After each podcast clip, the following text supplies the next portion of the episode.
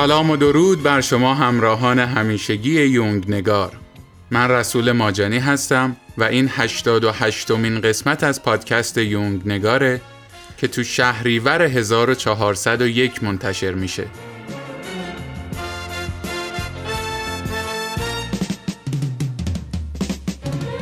توی این قسمت می‌خوام خلاصه ای از یکی از مقالات یونگ تحت عنوان ساختار ناهوشیار رو براتون بخونم. The Structure of the Unconscious که توی جلد هفتم از مجموعه آثار یونگ چاپ شده.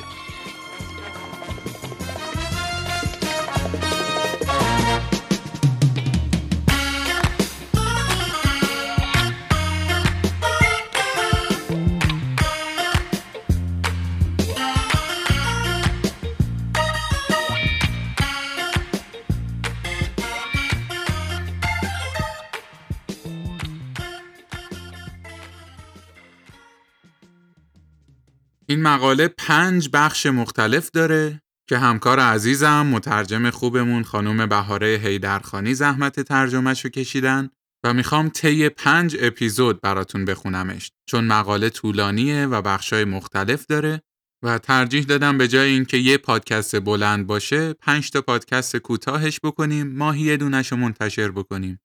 پس این اپیزود میشه ترجمه بخش اول مقاله ساختار ناهوشیار تحت عنوان تمایز بین ناهوشیار شخصی و غیر شخصی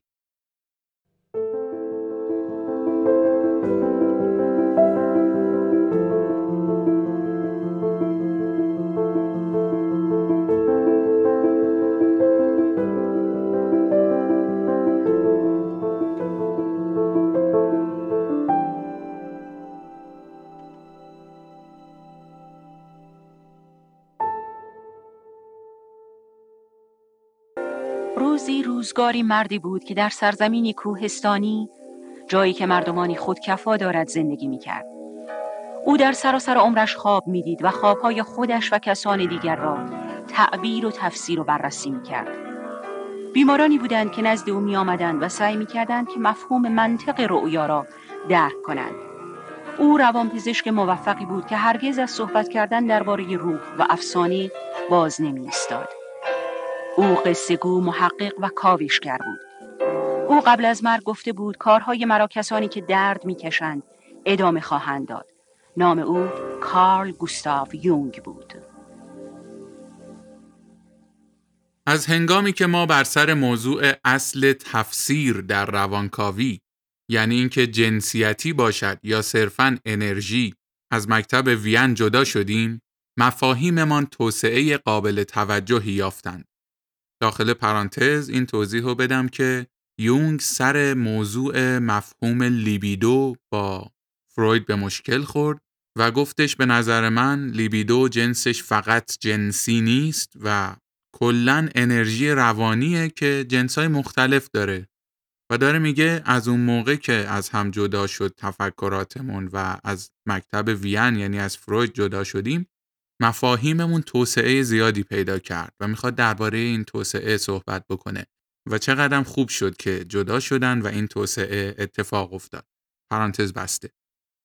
به محض اینکه پیش داوری در مورد دلیل توضیحی به خاطر پذیرش یک دلیل کاملا غیر انتظایی که ماهیت آن از پیش فرض شده نبود حذف شد، علاقه ما به سمت مفهوم ناهوشیار معطوف شد. همانطور که اکثرا می‌دانید از دیدگاه فروید مفهوم ناهوشیار به تمایلات کودکانه فروکاسته شده که به دلیل ویژگی ناسازگارانه خود سرکوب شدهاند.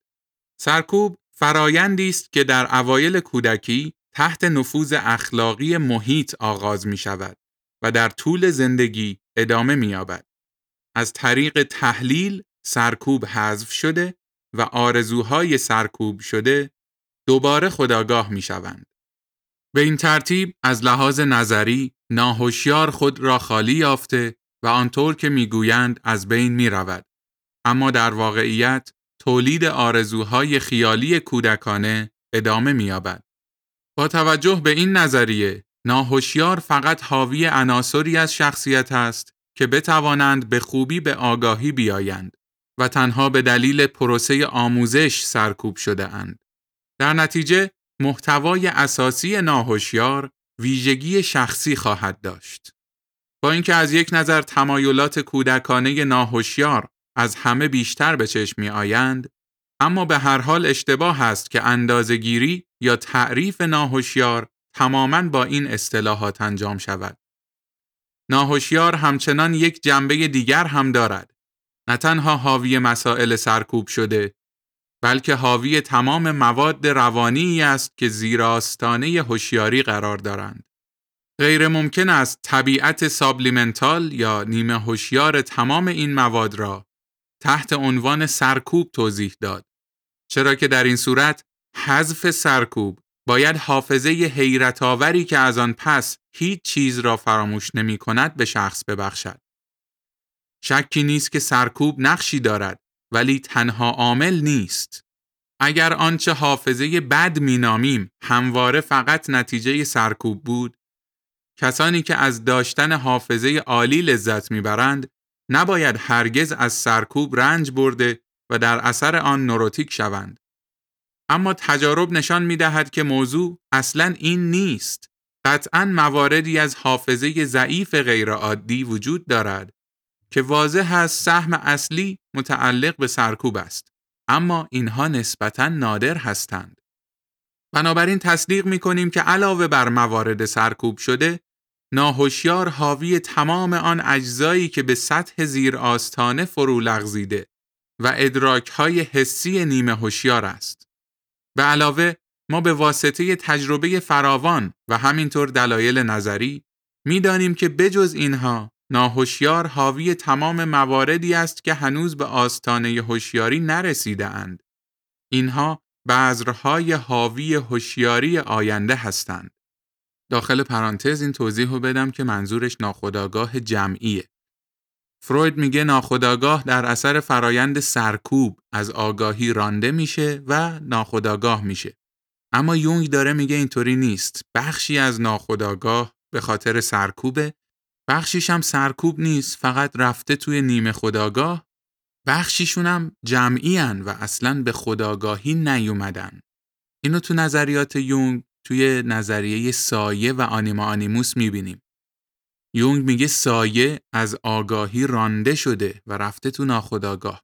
اما آنیما آنیموس اصلا هنوز به آگاهی در نیومده و اینجاست که تفاوت‌های روانشناسی یونگ و فروید مشخص میشه. و داره میگه که بذرهای آگاهی آینده این کهن الگوهاست. پتانسیل های آگاهی که هنوز به سطح هوشیار نیومدن. پرانتز بسته. به همین اندازه ما تمام دلایل لازم برای اینکه فرض کنیم ناهوشیار هرگز خاموش به معنای غیر فعال نیست بلکه احتمالاً بیوقفه مشغول دستبندی و دوباره دستبندی کردن آنچه فانتزی های ناهوشیار نام دارد است را در دست داریم. این فعالیت که فقط در موارد پاتولوژیک باید نسبتاً خودکار در نظر گرفته شود، معمولاً با هوشیاری در یک ارتباط جبرانی هماهنگ قرار دارد. فرض بر این است که تمام این موارد تا آنجا که در طول زندگی فرد به دست آمده اند ماهیت شخصی دارند. از آنجا که این زندگی محدود است، تعداد موارد اکتسابی در ناهوشیار هم باید محدود باشد. از این رو چون ناخداگاه نمی‌تواند چیزی بیش از آنچه قبلا شناخته و در خداگاهی جذب شده تولید کند شاید تصور شود خالی کردن زمیر ناهوشیار چه از طریق تحلیل چه از راه ساختن یک فهرست کامل از محتویات ناهوشیار امکان پذیر است. همچنین همانطور که گفتیم باید فرض کنیم که اگر کسی بتواند با حذف سرکوب جلوی سرکوب محتویات هوشیار به ناهوشیاری را بگیرد مولد بودن ناهوشیار فلج خواهد شد. بر اساس تجربه می‌دانیم که امکان این کار بسیار محدود است. ما بیمارانمان را تشویق می کنیم که محتویات سرکوب شده ای را که دوباره با هوشیاری مرتبط شده اند محکم نگاه دارند و آنها را در نقشه زندگیشان ادغام کنند. اما این روش آنطور که هر روز خود را متقاعد می کنیم هیچ تأثیری بر ناهوشیار ندارد. زیرا با توجه به تئوری قبلی ظاهرا ناهوشیار به آرامی همان فانتزی های کودکانه جنسی را تولید می کند که باید اثرات ناشی از سرکوب باشند. اگر در این موارد تحلیل به طور منظم ادامه یابد، شخص اندک آمیزه ای از آرزوهای خیالی ناسازگار با شگفتانگیز ترین ترکیب را برملا می کند. گذشته از تمام انواع انحرافات جنسی، شخص تمام انواع قابل تصور بزهکاری و همینطور نجیبانه ترین اعمال و رفیع ترین ایده های قابل تصور را که هرگز به وجودشان در شخص در حال تحلیل مشکوک هم نبودیم پیدا می کند. مثلا مایلم نمونه از بیمار اسکیزوفرنیک مایدر را یادآوری کنم که عادت داشت اعلام کند جهان کتاب عکس اوست. او شاگرد قفل ساز بدبختی بود که در جوانی بیمار شد و هرگز از هوش زیادی بهرهمند نبود. این تصور او که جهان کتاب عکسش است و وقتی به اطراف نگاه می کند کتاب ورق می خورد دقیقا شبیه همان جهان به مسابه اراده و ایده شوپنهاور است اما به زبان تصویری ابتدایی بیان شده است بینش او همچون شوپنهاور عالی است تنها تفاوت این است که در مورد بیمار این بینش در مرحله جنینی باقی مانده در حالی که همان ایده در شوپنهاور از بینش به انتزاع تبدیل شده و به زبانی با اعتبار جهانی بیان می شود. کاملا اشتباه است که تصور کنیم بینش بیمار ویژگی و ارزش شخصی دارد. زیرا این به معنی بخشیدن شعن یک فیلسوف به بیمار است. اما همانطور که اشاره کردم، او به تنهایی فیلسوفی است که توانست یک ایده متولد شده از طبیعت را به موضوعی انتظاعی تبدیل و در نتیجه آن را به زبانی با اعتبار جهانی ترجمه کند. ادراک فلسفی شوپنهاور نشانه یک اعتبار شخصی است اما بینش بیمار ارزش غیر شخصی دارد. رشدی صرفاً طبیعی، حق مالکیتی که تنها به کسی می رسد که بتواند آن موضوع را جدا ساخته و با اصطلاحاتی جهان شمول بیان کند. با این حال اقراق در ارزش دستاورد فیلسوف به وسیله نسبت دادن شایستگی مضاعف ایجاد یا ابداع این دیدگاه تنها به او اشتباه است. این یک ایده نخستین بسیار کهن است که تقریباً به طور طبیعی در فیلسوف رشد کرده و به سادگی تنها بخشی از میراث مشترک نوع بشر است که در واقع همه در آن سهیمند. سیبهای طلایی از همان درخت میافتند. حالا چه شاگرد لاک آنها را جمع کند چه شوپنهاور. این ایده های نخستین که من در کارم روی لیبیدو مثال های عالی متعددی درباره آن زده ام شخص را وامی دارد با توجه به موارد ناهوشیار طبیعتی کاملا متفاوت از آنچه بین ناهوشیار و پیش از هوشیاری یا نیمه هوشیار و ناهوشیار وجود دارد قائل شود. در اینجا نیازی به بحث درباره این تمایزها نیست. آنها ارزش خاص خود را دارند و به عنوان نقطه نظر شایسته توضیح بیشتر هستند. تمایز اساسی که تجربه به من تحمیل می کند چیزی بیش از این نیست. موارد فوق باید شاهدی باشند بر اینکه ما لایه‌ای از ناهوشیار را که ناهوشیار شخصی می نامیم تشخیص می دهیم. محتواهای این لایه خصلت شخصی دارند. که تا حدی ویژگی اکتسابی ناشی از زندگی شخصی فرد و بخشی از عوامل روانشناختی که می توانند همان اندازه هوشیار باشند را دارد. به راحتی می توان درک کرد که عناصر روانی ناسازگار در معرض سرکوبند و بنابراین ناهوشیار می شوند. اما از طرف دیگر این به معنای امکان ساختن و آگاه نگه داشتن محتوای سرکوب شده پس از شناسایی آنهاست. ما آنها را به عنوان محتوای شخصی می شناسیم زیرا تأثیراتشان یا بروز بخشی از آنها یا ریشهشان را در گذشته شخصی خود پیدا می کنیم. آنها اجزای جدا نشدنی شخصیتند. آنها مایملک آن هستند و هر شکلی از از دست دادن هوشیاری نسبت به آنها ایجاد حقارت می کند. این حقارت ویژگی روانشناختی دارد که چندان زایعه ارگانیک یا نقض ذاتی نیست بلکه فقدانی است که باعث ایجاد حس نارضایتی اخلاقی می شود.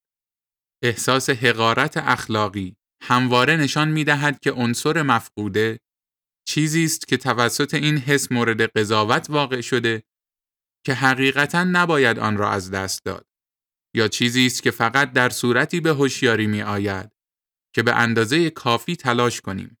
حقارت اخلاقی ناشی از تصادم با قوانین اخلاقی پذیرفته شده و به نوعی قراردادی نیست بلکه ناشی از تضاد با خود شخص است که به خاطر تعادل روانی باید این نقص جبران شود. هرگاه احساس حقارت اخلاقی ظاهر شود، نه فقط نشانه نیاز به جذب یک محتوای ناهوشیار، بلکه امکان انجام چنین جذبی است. در آخرین مرحله، این ویژگی های اخلاقی انسان است که چه از طریق تشخیص مستقیم این نیاز و چه به طور غیر مستقیم به وسیله روان رنجوری او را وادار می کند خود ناهوشیارش را جذب کرده و خود را تماما در هوشیاری نگه دارد. هر کس که در این مسیر خودشناسی پیش می رود، ناچار باید محتویات ناهوشیار شخصی خود را به هوشیاری بیاورد و به این شکل دامنه شخصیتش به طور قابل توجهی گسترش می‌یابد.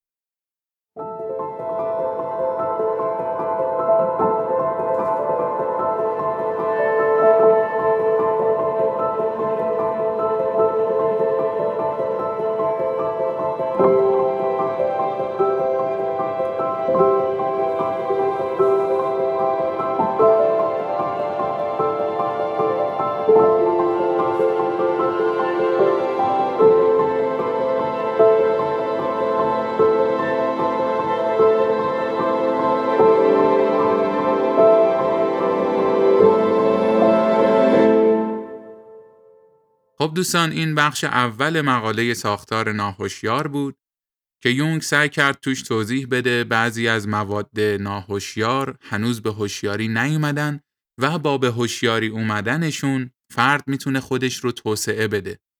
همونطور که تو پاراگراف آخر شنیدین این یک مسیر خودشناسیه که با آگاه شدن نسبت به الگوهای کهن جمعی می‌تونیم وسعت وجود خودمون رو به وسعت وجود انسان به معنای عام کلمه گسترش بدیم.